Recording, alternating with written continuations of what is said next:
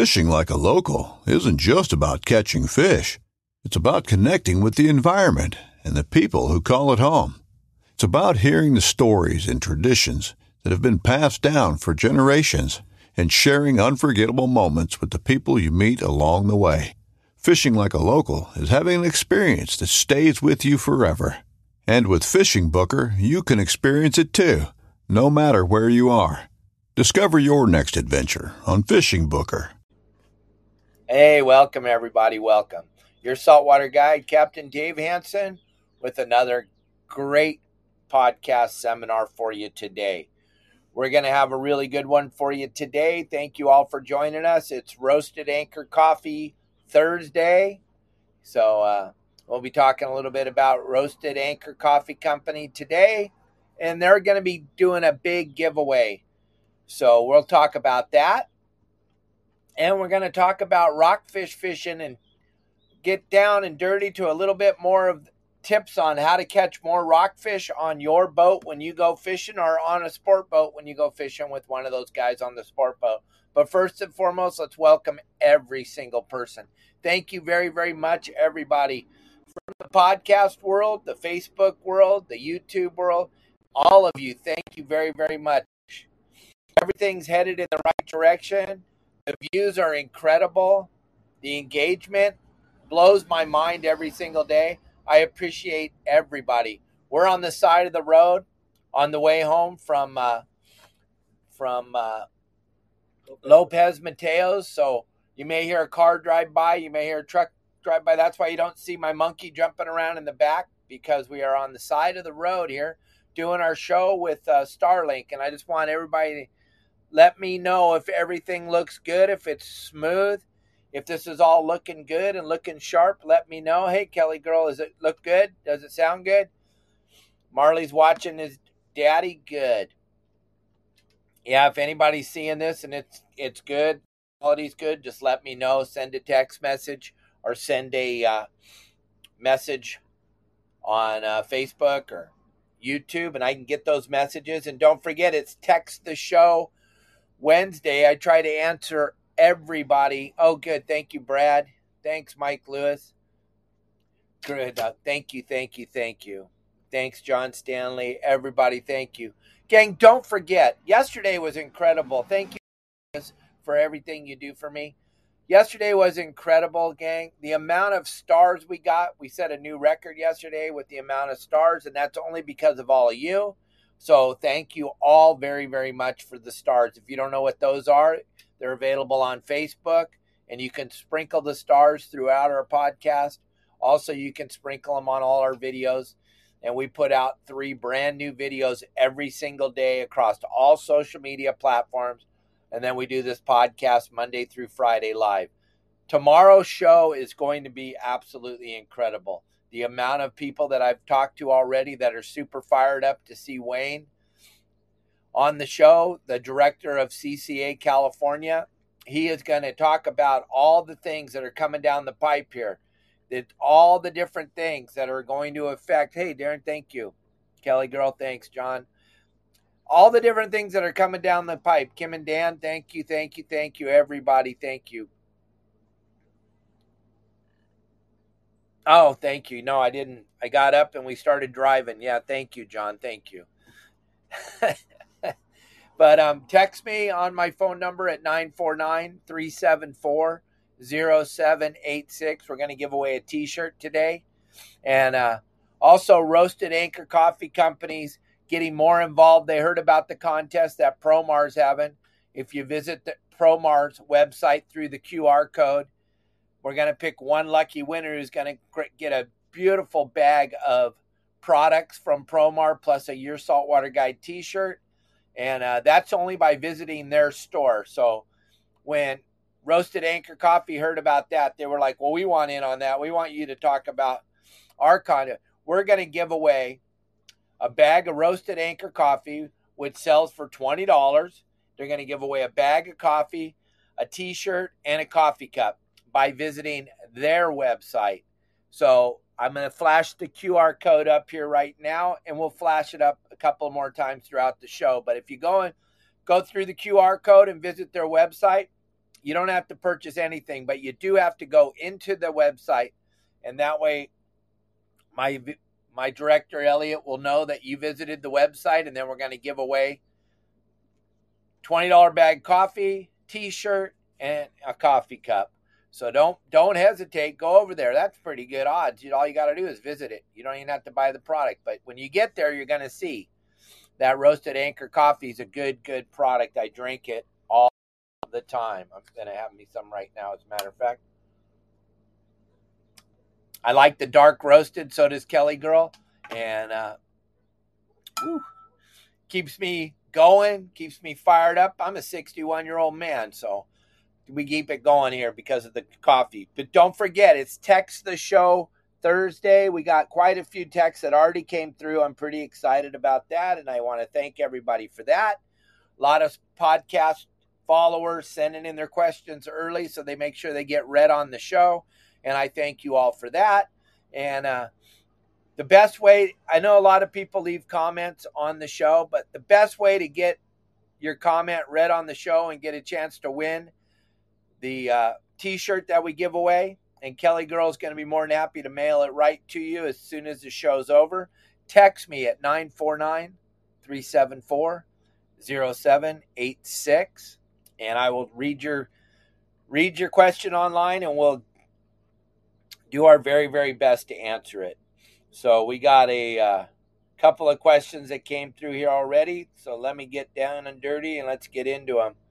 So first, Dan from San Ysidro wants to know about the different sizes of reels, because they're all different sizes, and one company's got them sized this way, another company's got them sized that way, and then you get size 15, size 10, size 5, size 20, 30, 30 wide, 50, 50 wide. And then you go over to the spinning reels, and it's 400, 4,000, 2,000, 5,000. Okay, to be perfectly honest with you, and I'm answering this question as honestly as I possibly can, I have no idea. I have no idea why they number them the way they number them, and why they all can't just, why one company can't be just like the rest of them and just name them in line, the numbers, so that you could understand it more. When you get up to the larger reel size like Akuma with the Makaira 30s and 50s and 80s and 130s, those go right in line with Penn and some of the other companies. But then when you get into their smaller reels, their lever drags, their star drags, and then the spinning reels, it's a whole different world. The only thing I can say, the best thing I can say, Dan, is you need to go online and look at what these things are doing. The size, they show the size of the reel. You need to go and you look at that, and you need to make, I don't know. Or what you could do is you could join my website at yoursaltwaterguide.com, and you can send me, you can call me anytime, and I'll tell you the very best reels that I fish with. The Akuma series of reels, that's what I use on a daily basis. That's what you see on all my videos and all my shows. I'm using the Akuma products, and I believe that I have a pretty good understanding of how they number their reels, so we can talk about that, and you can give me a call as soon as you become a member of Your Saltwater Guide. If you're already a member, Dan, then you already are ahead of the game, and now you can just send me a question later down the line, and we'll be more, or you can call me, and we'll be more than happy to answer all your questions. That's the one thing that you won't find anybody else that owns a website that is willing to talk to you and walk you through everything that has to do with it. And then the big thing is, like my buddy Matt was just talking about, the community is incredible. Just the secure feeling you feel over on the community. We get hundreds and hundreds of posts by members showing pictures of them and their children catching fish. And they also leave the report and story of how they caught the fish, where they caught the fish at, or they also let you know if it sucked, if it absolutely sucks, and they follow Dave's game plan and they didn't catch anything. They're letting you know either way what's going on out there on the water. So that's the beautiful thing about the community over at yoursaltwaterguide.com. You can download it. If you don't know anything about my website, you can download it right there off the QR code. Go over there, check it out. The very first video you watch will be me telling you to call me before you spend a penny. I don't want you to spend any money on something you don't know anything about, so I'll be more than happy to explain to you how the whole website works, which is pretty incredible. When you dial my number, guess who answers the phone? I do. When you call my HR department, guess who answers the phone? I do. When you call and want to talk to my wife, guess who answers the phone? I do. So you're going to always get to talk to me. That's the best part about it, because I own the website. I made every one of the videos on there, and I know everything about the website and how it all works. And you can't Google, or you can't watch a YouTube video on how Your Saltwater Guide, the website, works, because no one's ever built anything like this for you before. All right. That being said, we got another question. It rained in San Diego this morning for a few hours. How does that rain affect the fishing? The biggest problem with the rain, but now there's really nothing left to run off because we've had so much rain in Southern California this year that it doesn't really, it's not going to affect it like it would have if it was the beginning of the rainy season. Then everything in the storm drains and would run off and go into the water. Right now, you're not going to see that effect so much. So the number one thing is to stay away from the little river jetties and the river mouths and those things, because that's going to be a little bit dirtier water. But as far as the small amount of rain that you just had, it's not really going to do much to affect the fishing, John. So I think that answer that question. It wasn't enough to matter. We've had so much rain this year that there's really not much to run off into the ocean like there was in the beginning of the season. So we got that going for me. All right, this is from Matt Ryan. Matt was out fishing yesterday. He put up a beautiful report on the community page on the website. And Matt is asking if I can talk more about when you set the hook on a fish, like a calico bass, and you're fishing in the kelp and there's sea lions all around, or even if there's not. When you set the hook on a bass or set the hook on a smaller fish, the only thing you need to do is turn the handle, Randall. You set the hook once, you turn the handle, and you turn it faster and faster and faster until that fish comes into the boat. But if you set the hook, drop the tip, wind, pull up, wind, we're talking a 1 pound to 4 pound fish.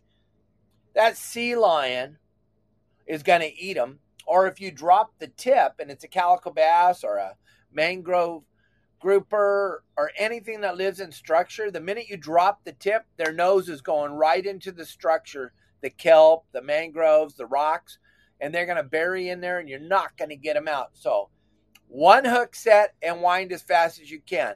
And Matt, believe me, in the 40 years I ran sport boats and worked on sport boats, that was the hardest thing to get through people's heads, because they all watch, like my good buddy Michael Folks, Inside Sport Fishing, and they see people jerking the living bejesus out of it, and that looks cool. Like if you're out on, when Mark Rear was running Jen Wren Sport Fishing, you're out on his boat and you're pulling on a marlin and you want to be filmed and you want it to look cool, you jerk like crazy because that looks phenomenal on TV. It does nothing for you to catch a fish, nothing. You bend the rod and you turn the handle. That's the magic of fishing. All this jerking, that is a phenomenal thing for videography. That is a phenomenal thing for a TV commercial or a TV show. But as far as catching a fish, the only thing I found in the little bit of time that I've been fishing for a living is you set the hook and then you turn the handle. And magically, all the line that was out in the water, if you keep turning the handle, it's all going to go onto your reel. And then eventually, right by your feet will be a big dead fish. It's crazy. But everybody wants to jerk the living bejesus out of it because they saw that on TV.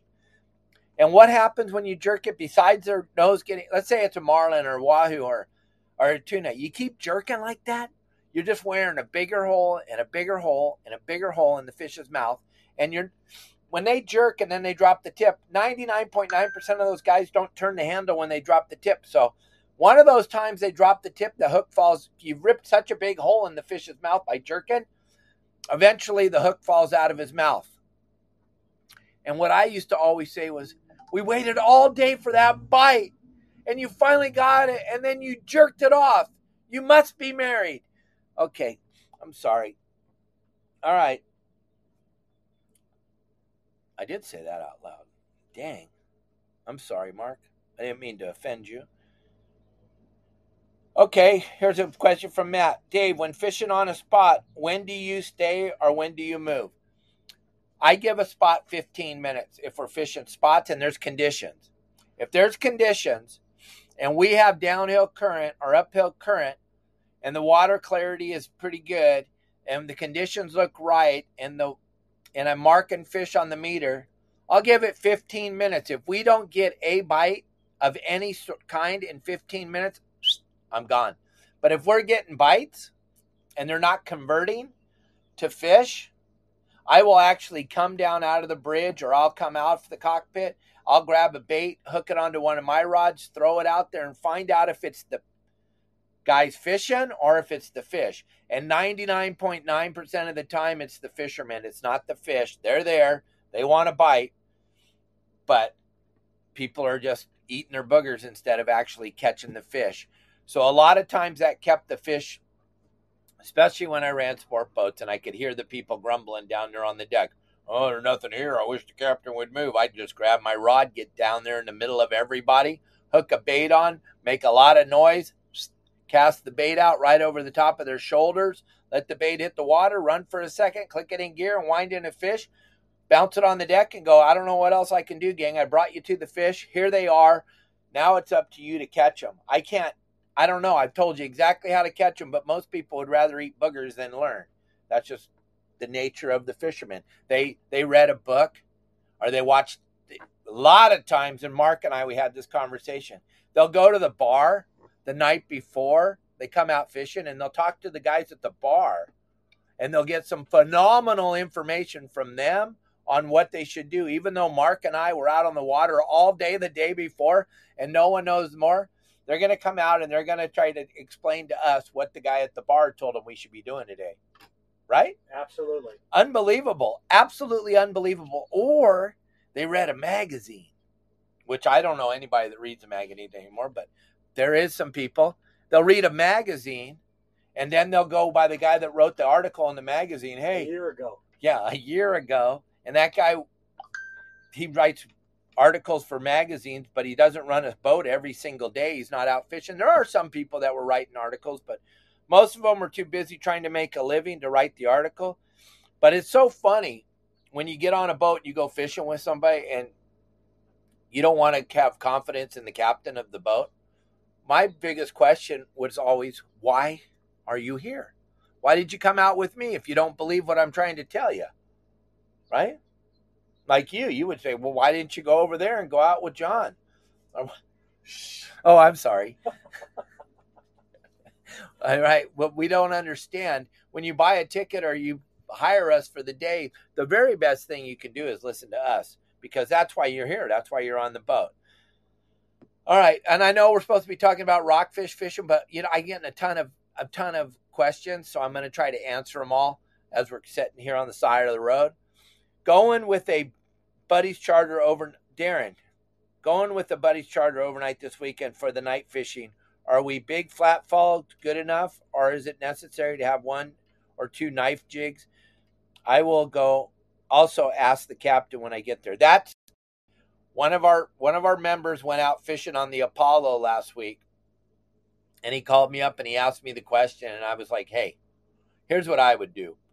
If I was you, when I get there at least an hour before we board the boat. And I'd be paying attention. I'd be looking around and I'd be trying to figure out where the captain is. He's going to be there. He's going to be doing his thing, getting the boat ready to go. And I'm going to go, hey, Cap, I'm going to go up right here in the tackle store. As soon as I'm done talking to you, what should I use? What should I use? Because there's a lot of phenomenal tackle stores. I know that. And there's a lot of great owners at tackle stores that support me 100%. And I love them, but they weren't out fishing last night. The captains of these sport boats that you're going fishing on, Darren, they were out last night. They know what worked last night. They're going to tell you, look, this worked yesterday and this worked the day before. So you want to have this and you want to have this. I don't know what those two things are because I'm not out there, but I would definitely talk. And the other thing about this whole thing, when you go on a charter boat or you go on a sport boat, there's only one person on the whole boat that really knows what he's going to do tomorrow. Only one. Now, he can convey that message with his crew, but the captain's the only guy on the boat that really knows what he's going to do. Why do I want information from the third deck or the cook? Or I want to talk to the captain. And nowadays, everybody in the industry understands that your money is super valuable to all of us. And we understand that you have many, many choices to go out on a boat. So if the captain is unapproachable and you can't talk to him and he doesn't have time for you, then I would look very, very hard at going on a different boat next time. I'm sorry, those people, boats, I'm just pulling down your cover. You can call me. My number is 949-374-0786. Let me know, oh, you're messing up my business. Nope, you are, because you got an attitude. Lose the attitude, gang. People are tired of it. We're not going to go with the attitude boats anymore. And I'm never going to allow my clients to do that. You got to be approachable. Chew you out online so fast, your business will be over before you know it. And don't take it from me. I only get 15 to 30 million views a month. So I don't really know what I'm talking about as far as social media goes. But there's people out there that can really affect your business by their follower, by talking about you to their followers. All right, Kim and Dan. Captain Dave, boat question. In Cabo, do you have divers clean your hulls? Does the warm water down there make the growth more? If so, how often? Yeah. We try from July to the middle of October, maybe the end of October, it's twice a week or twice a month, because the growth comes so fast. And it also depends on where you are. In Cabo Harbor, the growth comes super fast because there's so much activity in that harbor, and there's so much stuff, and there's so much stuff in the water there that the growth comes super fast. But yeah, I don't care where you are. When the water gets warm in Dana Point Harbor, when it was getting into those 75, 80 degree days, that growth comes fast. That growth is going to have everything. Mark, you're a gearhead. How gnarly is the growth on the bottom of your boat? It can cut down 4 or 5 knots. It can ruin your fuel consumption, right? Absolutely. Just by a little bit of stuff on your hull. You can dive underneath and look, and you say, well, it doesn't look that bad. And I've had guys, when we were diving, they go, well, it doesn't look that bad. I go, oh, you've got to be kidding me. They couldn't get up on plane. They call a mechanic out. There's something wrong with my boat. It won't get up on plane. Clean the bottom. Just clean the bottom, and all of a sudden it runs like a brand new boat. It's crazy. It's crazy. And it doesn't have to look that bad. It is. It's a drag on the boat. And the fuel consumption, man, we used to clean our boats once a week. I couldn't afford the fuel.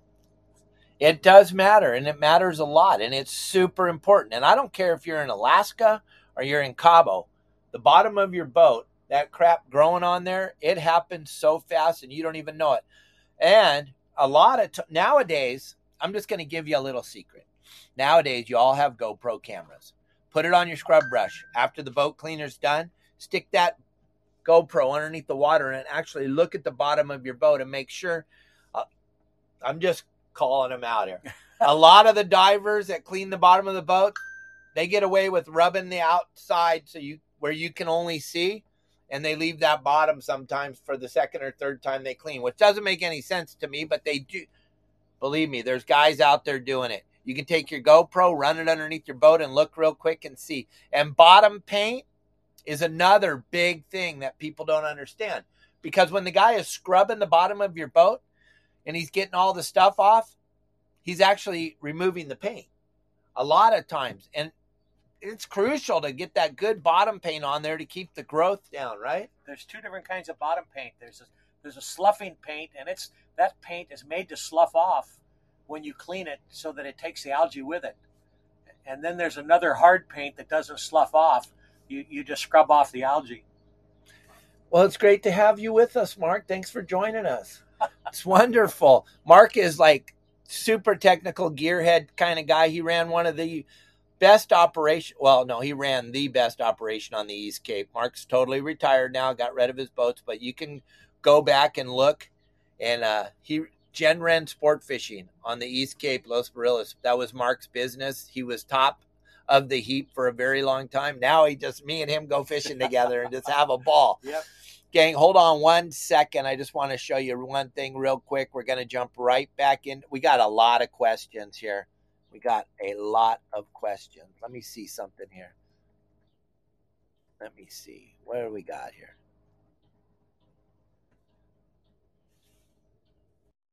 All right, gang, your saltwater guide, Captain Dave Hansen, 61 years old. Can you imagine the energy level of a 61-year-old man? They didn't make them like this when I was young. 61-year-old man drinking Roasted Anchor Coffee from the Roasted Anchor Coffee Company. Man, does it taste good. I'll tell you what, it brings my energy level up, puts me in a great mood all day, allows me to make all these great videos and show you a phenomenal way to fish. Anchor. Roasted Anchor Coffee Company. You can't go wrong. Gang, download that QR code. They're giving away to one lucky person that visits their store this month. They're giving away a t-shirt, a hat, and a bag of coffee. All you got to do is grab that QR code right there. And by grabbing that QR code, that'll take you right to their website. Go into the website, actually visit it. That gets you entered into our contest to win that t-shirt, coffee cup, and bag of coffee. It's pretty simple. Doesn't get much easier than that. Let's see if we got any more questions. I think we do, Mark. I think we do. All right. Thanks, Darren. That was a good question. All right. All right, John and Tina. I want to catch halibut outside of the bay. Tina and I tried just outside the breakers in 12 feet of water off Black's Beach this weekend, but got nothing. Where can we catch halibut outside the bay? That is a phenomenal question, John. And I was talking with one of our members here when we were getting ready to park. I was chit-chatting with him. The whole thing about the halibut fishing that people don't understand, it is a big-time. You have to be committed all day to do the halibut thing. Now, a lot of it is dependent on tide and tide movement. I found the best is when the tide's going from low to high, when the water's rushing in. That seems to be the best time for halibut that I found. Now, there's probably guys that'll say it's the opposite, and I know that. I'm just talking about me. So you have to be pot committed and fish through whichever tide you believe is the tide. I'm telling you what tide I believe. But another thing is that tide's going to change. It's going to be 6 hours as it goes from low to high. Then you got to commit that 6 hour time. You're going to go to, let's just say you're going to go to the San Onofre Pipe that's available on our website at yoursaltwaterguide.com. You're going to go to the pipe and you're going to fish today. You're going there. You're going to fish the 6 hours. The tide starts at 1 and it ends at 7. I'm going to fish that tide the whole day. I'm going to fish the south side of the pipe for a few hours. Then I'm going to fish the north side of the pipe. And I'm going to constantly be driving back up to it, redrifting it, getting back. When I get past all the edges of the pipe and where I don't believe there's any fish or through all the bait, then I'm going to drive back up and I'm going to redrift. I'm not just going to nilly-willy throw some baits on the bottom and drift for 6 hours. I am going to drift by the pipe where all the bait's stacked up, where all the halibut like to stack up right on the edge where the hard or the rocks meet the sand. That's where they're going to be stacked up. That's how I'm going to approach it. That's what I'm going to do. Most people, when I talk to them about halibut fishing, John and Tina, what they do is they go and they fish for 45 minutes or an hour, and they don't get a bite, and they're like, halibut aren't biting today. Let's go. We were talking about that with our buddy, we won't say his name, but going marlin fishing. We're all in. We're marlin fishing all day today. We want a marlin. And 3 hours into it, they're like, is there anything else out here to catch? Well, wait a minute. If you wanted to catch something else, that's what we would have done. But you told us we were all in marlin fishing. Same thing with halibut. You're either in or you're out. You cannot be half in, 1 foot in and 1 foot out, because that, first of all, that takes your confidence level away in your brain. And once you start to take that away and you start second thinking yourself, then you're done. You can't focus on doing it, and all you're thinking about is, well, dang, Tina and I know that the fish are biting on the artificial reef because we do what Dave says and we've been there 100 times and we know there's a bite. This halibut thing is not like that. You got to be pot committed. You got to be all in and you got to give it the time. But when they go off, you can make your day in a hurry. Oh, right. You got to pay your dues. Pay your dues, and when it goes off, oh boy. When it's bite time, baby, get out of the way. It's bite time. But you might have left 10 minutes before bite time. You might have just been right there, but you weren't pot committed because you had second thoughts of what you wanted to do all day. And another thing, you can't do it with your friends. You can't take your friends or your kids out there because it sucks. It's a boring, boring time waiting for that bite to happen. You have to, you and your wife, John, you guys can do it because you love to fish and you're into it. But the problem is being pot committed all day to actually partake in it. All right. Is there any, this is from Matt Ryan, who was over at Catalina yesterday, and he had a massive. Are there any tricks to keep a sea lion away from good fish you're reeling in? The thing is to keep winding as fast as you can and never, ever pump the rod like we talked about a few minutes ago. As soon as you slow down or drop the tip, he's on it. He is on it immediately. He's on that fish. A lot of times what I'll do, though, if he grabs it, I go into free spool immediately. The minute I go into free spool, that sea lion believes now that he's won the battle, and he'll let go of the fish for a split second to readjust it, to swallow it, and you'll feel the fish swim back in gear and wind in as fast as you can. That sea lion's going to be like, oh, whoa, what just happened? The fish just left that little area, and you got the tip as high as you can. You're winding as fast as you can, and you see that sea lion greyhounding after it. It's all about speed now. It's all about trying to get that fish into the boat. I've seen it many, many times in my little short career. We got another good question. This is from my buddy Scott, one of our members, Scott. I went to the boat show last weekend and I saw a ton of boats with those giant motors hanging off the back. Big giant motors to get to where you got to go real quick. And a lot of these boats nowadays are having 3 and 4 outboards on the back. And he says, doesn't your line get tangled up in those? Absolutely. If I was making a boat, if I had all the money I needed and I wanted to build me a bitchin' boat, I'd build a 35 Cabo type of boat with no swim step. Nope. Because I can open the swim door and slide in and out, or the tuna door. Slide in and out. I don't want that swim step. Why? It gets in the way. It gets in the way all day. When the guy's got his finger in his nose and he's eating his booger and his fish goes left towards the swim step. Have you ever seen the swim step? Saw the fish off? Yes. About 100 million times. Yep. Swim steps suck. Swim steps suck. If you're too fat to get in through the tuna door, put a ladder there. But the swim step is the worst thing if you're a fishing boat.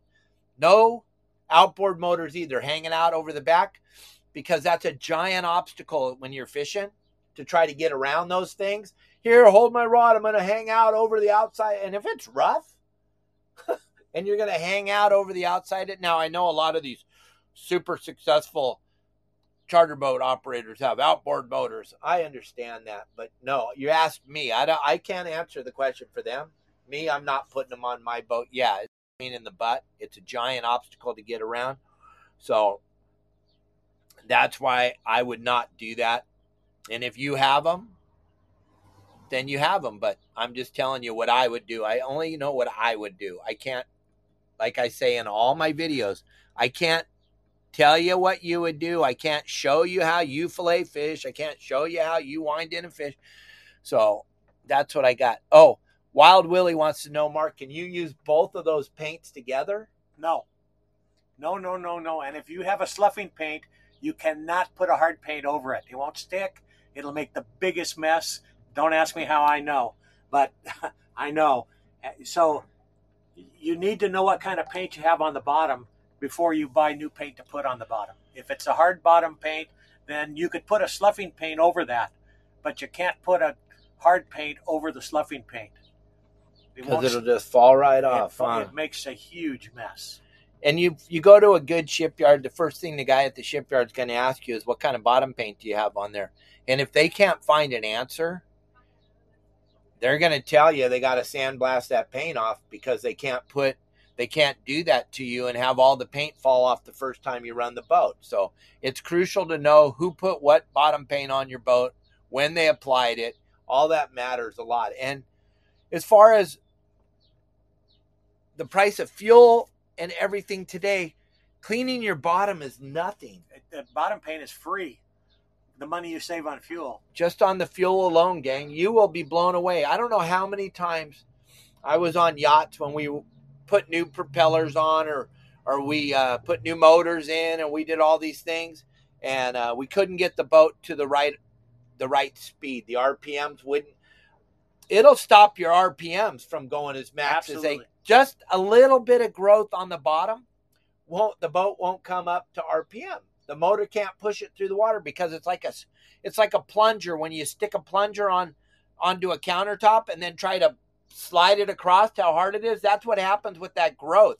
It grabs the water as the boat's going through it, and it's holding on to the boat. The water's actually grabbing the boat, right? Yeah. For lack of a better scenario, yeah. That's it. So think about that the next time you go. It's like trying to slide a piece of sandpaper over the counter. It's sticking. It's not sliding. If you put a piece of paper on the counter, you can slide it back and forth. You put a piece of sandpaper on the counter, you can't move it if you put a little pressure on it. Well, that's what had that growth just won't let you push through it. Exactly. It's super important. It's more important than you can even possibly imagine. We cannot emphasize enough how important it is to keep your bottom of your boat clean. It's crucial. And you'll see all the divers in the harbor. There's so many cleaning the bottom of boats. And here's another thing. Have you ever cleaned the bottom of your boat? All the time. It sucks, so it's not fun, right? It was never, well. It's worth the money, though. But it was my boat, so it was a little different than cleaning somebody else's boat. But it's still not fun. And I mean, you're upside down scrubbing in the water.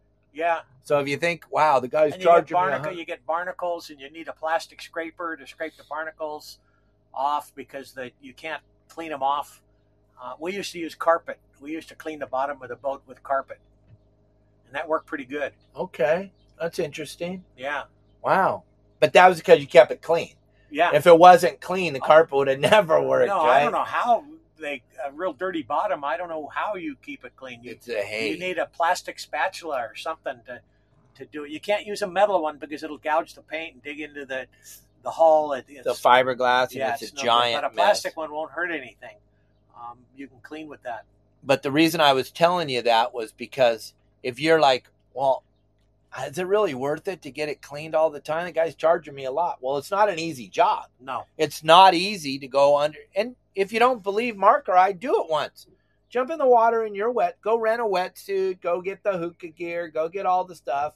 And go underneath your boat and clean the bottom of your boat. And then let me know if it was worth the $100 to have the guy do it. All right? So we got some more questions here. Oh, the shirt. This is War Heroes on Water. This is something that I am super proud to be a big part of, War Heroes on Water. And we got this tournament coming up at the end of September. I'm super excited about it. And we're going to have Rod Halperin and a couple of the War Heroes on the show here real soon. And we'll have them on a couple times before the tournament. But yeah, that's what this is about. War Heroes on Water, something that I've been a part of since the very first tournament, and it's a big deal, and I'm super proud to be a part of it. All right, Tim Ogilvie. When rock fishing in La Jolla, can you fish too heavy of fluoro, or does it not matter? I normally use 25. Yeah, I'm a firm believer in the lighter the line, the more natural the hook's going to look down there to the rockfish, especially now that we're a month and a half or a month into the season. These fish have seen a lot of stuff already. So it's going to be in the very beginning, maybe out on the 14 when those fish hadn't been touched in 25 years. It didn't matter. But now that fish are getting fished so hard, all these rockfish, yeah, the lighter fluoro you can go. But I wouldn't go 25, Tim. I'm going to use at least 30 just because of the weight. That 6-ounce or 8-ounce or 12-ounce torpedo sinker hanging off of there, and then 2 hooks. And if I hook 2 really good fish, 25, I would never go that light. I go as light as 30, but I won't go any lighter than 30. And I know it's like, well, I'm doing 25. What's the difference? A lot. 25, 30 is a lot heavier than 25. Okay. What do we got? My buddy Jack. I hope you're filming some cool stuff, Jack. What is the process to take when you try to catch squid at the island? What do you look for on your electronics? It's a phenomenal question, and I know what you're doing here, Jack, and I appreciate it. Thank you very, very much. Gang, I have full video series on how to catch squid over at yoursaltwaterguide.com. I know you find that unbelievably odd that I would actually have any stuff on there that would actually work. But I actually show you what your fish finding apparatus, what you're looking for on it, what the fuzz looks like on the bottom, what a squid nest looks like. All these things are available at yoursaltwaterguide.com. What I'm going to do if the weather's nice and it's not blowing too hard and I'm over there at the island, I'm going to set up on a squid nest or the squid on the photometer that I'm seeing. Oh, fish finder, excuse me. Those of you that don't know what a photometer is, the fish finder, and you're locating the nest or you're seeing squid or you think it's squid, I'm going to turn on my underwater light. I'm going to turn on my deck lights. I'm going to light up the water big time. And I'm going to watch over the side, and I'm also going to watch my fish finding apparatus. And I'm going to see if that fish starts or that squid starts to move off the bottom with the lights. And I'm going to stare at the water as hard as I can to see if I see any squid coming up underneath the lights. Because first thing it's going to do is start to react to those lights and come up. And then if you start seeing some squid, then you know it's squid. If you just see fin bait, sardines, or mackerel, then you know it's fin bait and it's time to move on and find another. But I'm going to light it up and I'm going to drift on it for about 10-15 minutes, watching it on the, if everything disappears on the fish finder and I don't see anything, I'm on my way to go find something else. As soon as I see a lot of squid come underneath the light, I kick the anchor over immediately. That way I don't move off of the squid nest or the squid bed, and that allows it to build up. So you might see it. It might charge the light first. Then it's going to settle back down because it's kind of nervous and it doesn't want to get eaten by all the animals out there. And then when you kick the anchor over and you stop moving, then it's going to have a tendency to build up more underneath the boat, build up more. And then you could start to scoop it, or you could start jigging it up with your squid catchers. ProMar makes squid jigs, squid catchers, and everything else like that. And they're having that phenomenal contest. All you got to do is go over there and visit the ProMar website. And, if you visit it by entering the QR code, that's going to bring you in there. And then one lucky person is going to win a giant bag of swag from ProMar. You're going to get some live deceptions. You're going to get some squid rock cod squirts. You'll probably get a squid jig or two.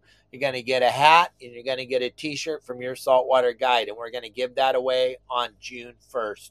All right, we got another cool question here. How do you know when you need new bottom paint?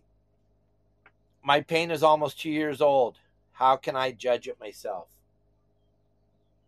There you go, Techno. That's a good question. It depends on if your boat's in the water all the time or not, how much you've cleaned it.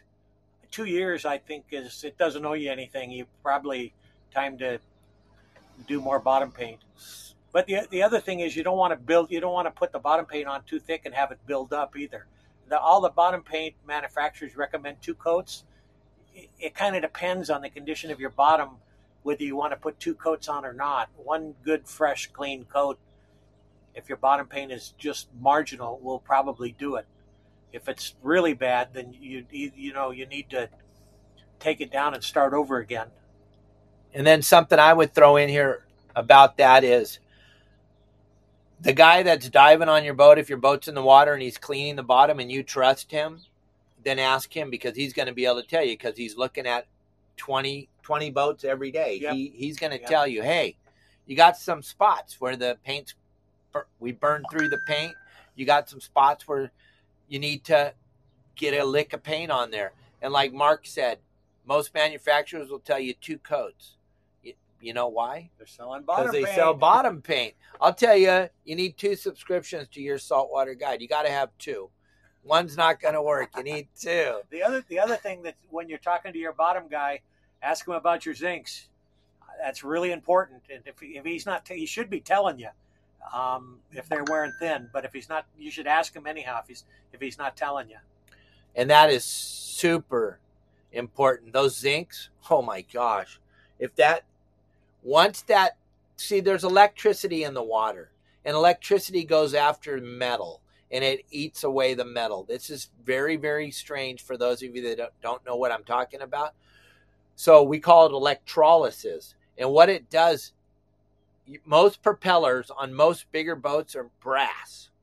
Now, your propellers on your outboard motors are usually aluminum.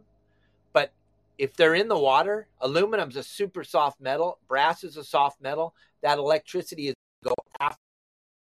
Start putting a bunch of little holes in it. We had a bonding strap break.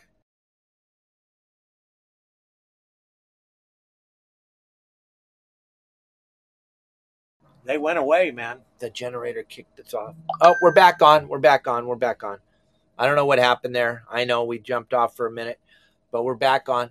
So back to what you were saying, they didn't hear you. You lost your... Oh, we had a bonding strap break. We have a generator. That boat had a generator on it, and it's grounded to the zincs. Everything's all bonded together so that it's all protected by a zinc, because the electricity is going to eat the zinc before it eats any of the other metal on your boat. And the strap broke. We didn't see it, and I lost an expensive pair of propellers so quick. I couldn't believe how fast they got eaten up. And this can happen because one of the boats around you has his leads coming into his shore cord, and it's not grounded properly, and he's pumping electricity into the water. Or a lot of times nowadays, especially in most of the harbors, because, you know, as everybody knows, nobody has any money now. So there's a lot of docks that are neglected that have power just hanging in the water. So there's a lot of times where the marina company is causing the problem, or the boat park next to you. You can be as clean as a whistle, but if you do not replace your zincs, that electricity is going after the zinc is a super soft metal that the electricity goes after right away. Then when it can't anymore, then it goes over to your propellers. Once it eats your propellers, then where does it go? To the stainless steel shafts. And it loves shafts. It loves to eat shafts. Through holes. Through holes. Boats sink because the through holes get eaten. Get it, but the electrolysis is a big deal. Having your boat in the water is a bitchin' luxury, and it's a great way to have your boat. If you have a boat, I always suggest to everybody, have it in the water, because if you don't, if it's on a trailer, it's going to change the fact you're driving home from work this afternoon, the weather looks bitchin', you're driving down the coast highway, and you're like, we should go hang out on the boat. But the boat's on a trailer in the storage yard. But if the boat's... I'd still go hang out on it. But if the boat's in the water at a dock, it's gold. Yep. But you got to take care of your boat. And that bottom paint, the zincs, the bottom cleaner, those are all super important. Wyatt's got a great question. He goes, Captain Dave, how do you catch bait? I catch it very, very well. No, you know, it all depends, Wyatt, on what we're doing. Like I was explaining a few minutes ago about that squid. When we're fishing for squid, that's what I do. When I'm fishing for mackerel, what I'll do is I'll get in the area where I know that there's been a lot of mackerel. I'll toss my anchor over. I'll throw a chum bucket in the water. Then I'll do a little maintenance work on the boat. Why that chum bucket is bringing all the mackerel up around the boat. Half an hour, 45 minutes after, I'll look over the side. There'll be 10 million mackerel there, and I'll fill up my bait tank in seconds. What a lot of people do is they try to catch bait the day they go fishing. And that's really brutal, because you're cutting into your fishing time. So if you have an opportunity to catch the bait before you go, like mackerel, something like that, that's awesome. Or the bait barge in Long Beach, San Pedro, Newport, Dana Point, wherever you... That's where Dave catches most of his bait. Yeah, right out of the bait barge with the $100 bills. And it works every single time. It's flawless. I can't imagine leaving without any bait on the boat when there's a chance to buy bait before you leave. So that's how I go about it, and that's what I try to explain to most of our people. Oh, Tim asked if he booked a trip with Justin. Justin's going to go. He's a private guide. He's one of my guides. We come with you on your boat, and we teach you how to fish. We got Sunny up in the Channel Islands, and we got Justin down in Southern California. Here's what I always did when I would come with you on your boat, and I learned this the hard way. I would always say, when they ask, hey, what do we need to bring? You need to bring food and water for me to eat and drink. You need to bring stuff for me to eat and drink. We don't need another ice chest. We don't need me to bring some other thing for us to be kicking around. You're going to have food and water on your boat for you. Bring some for me. I can eat anything, so I never cared. I didn't care if it was a lettuce sandwich and if it was hot water. But I learned the hard way one time because I went with these guys once that were fasting. They were doing a religious fast, and I didn't understand it. I didn't understand it. We were at the fuel dock getting fuel in the morning, and they said, "Hey, Cap, you need anything?" And I was all, "No, I'll be good. At lunch, I'll be good. I can wait till lunch." I had no idea. They had nothing on the boat. No water. No. They had some unleavened bread. And that was all they had, and it was blessed, so I wasn't allowed to have any.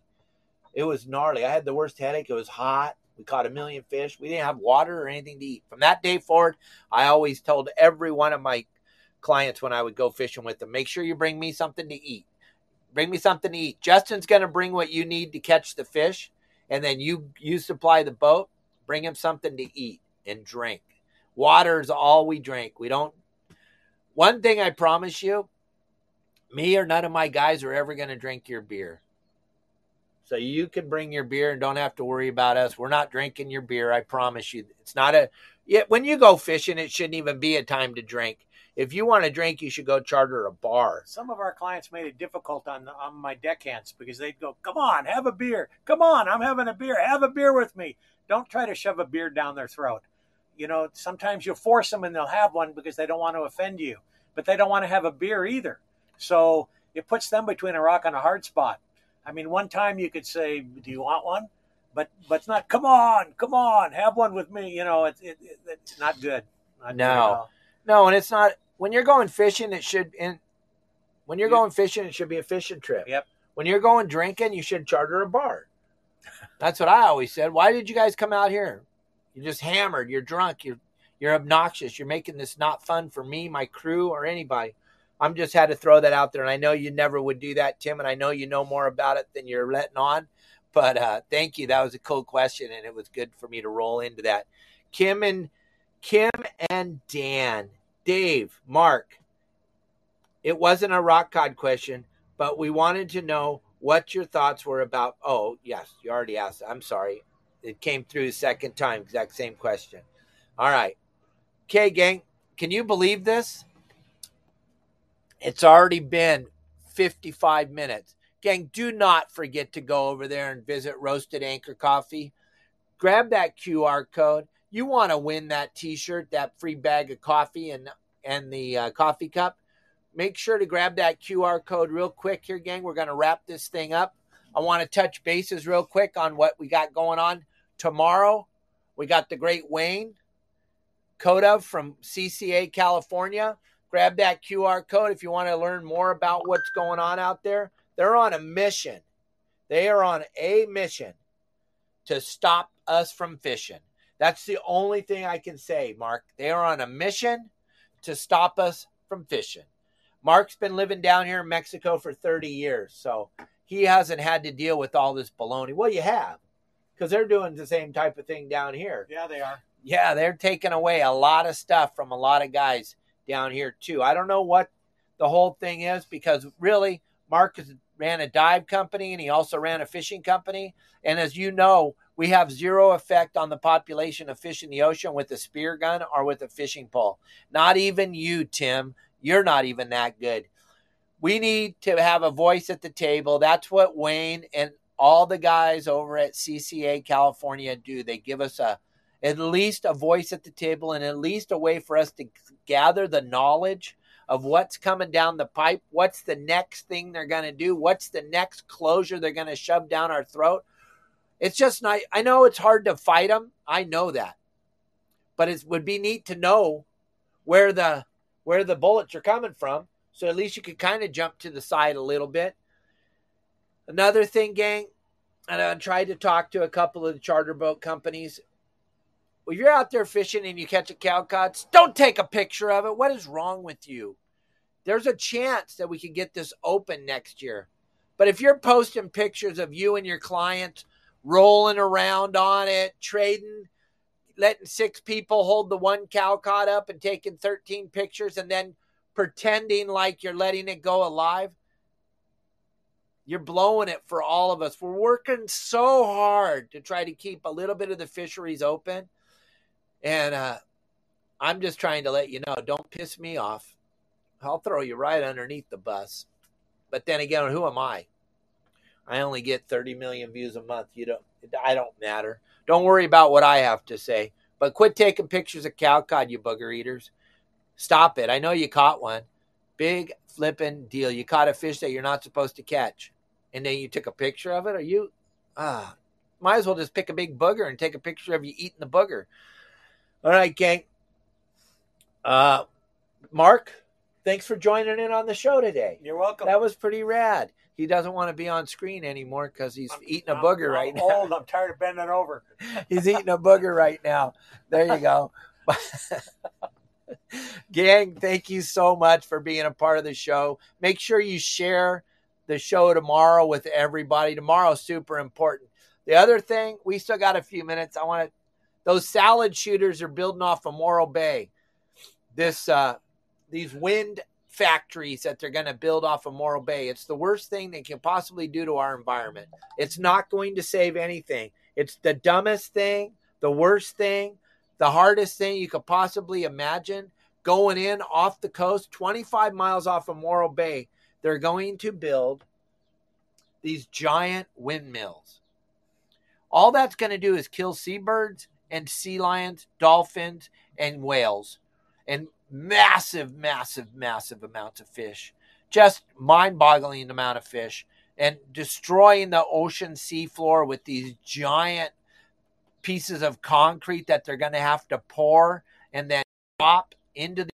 I can't even believe the Coastal Commission allows this to happen in California. I was always taught that California cared so much about nature. Now we're learning. They only care about money. It has nothing to do with the poor animals out here. It's super sad that they're going to kill all these whales and dolphins and seabirds and everything else. Wayne will have something to say about that tomorrow. Make sure you join the show and make sure that you share this with everybody. We do this live podcast 5 days a week, Monday through Friday. We're coming up on our 1,200th episode. That's pretty amazing. Thank you all for joining us. If it wasn't for all of you, I'd never do the show. Mark and I are going to get rolling. We're an hour from his house. He can see Cholula already when he closes his eyes. All right. See ya.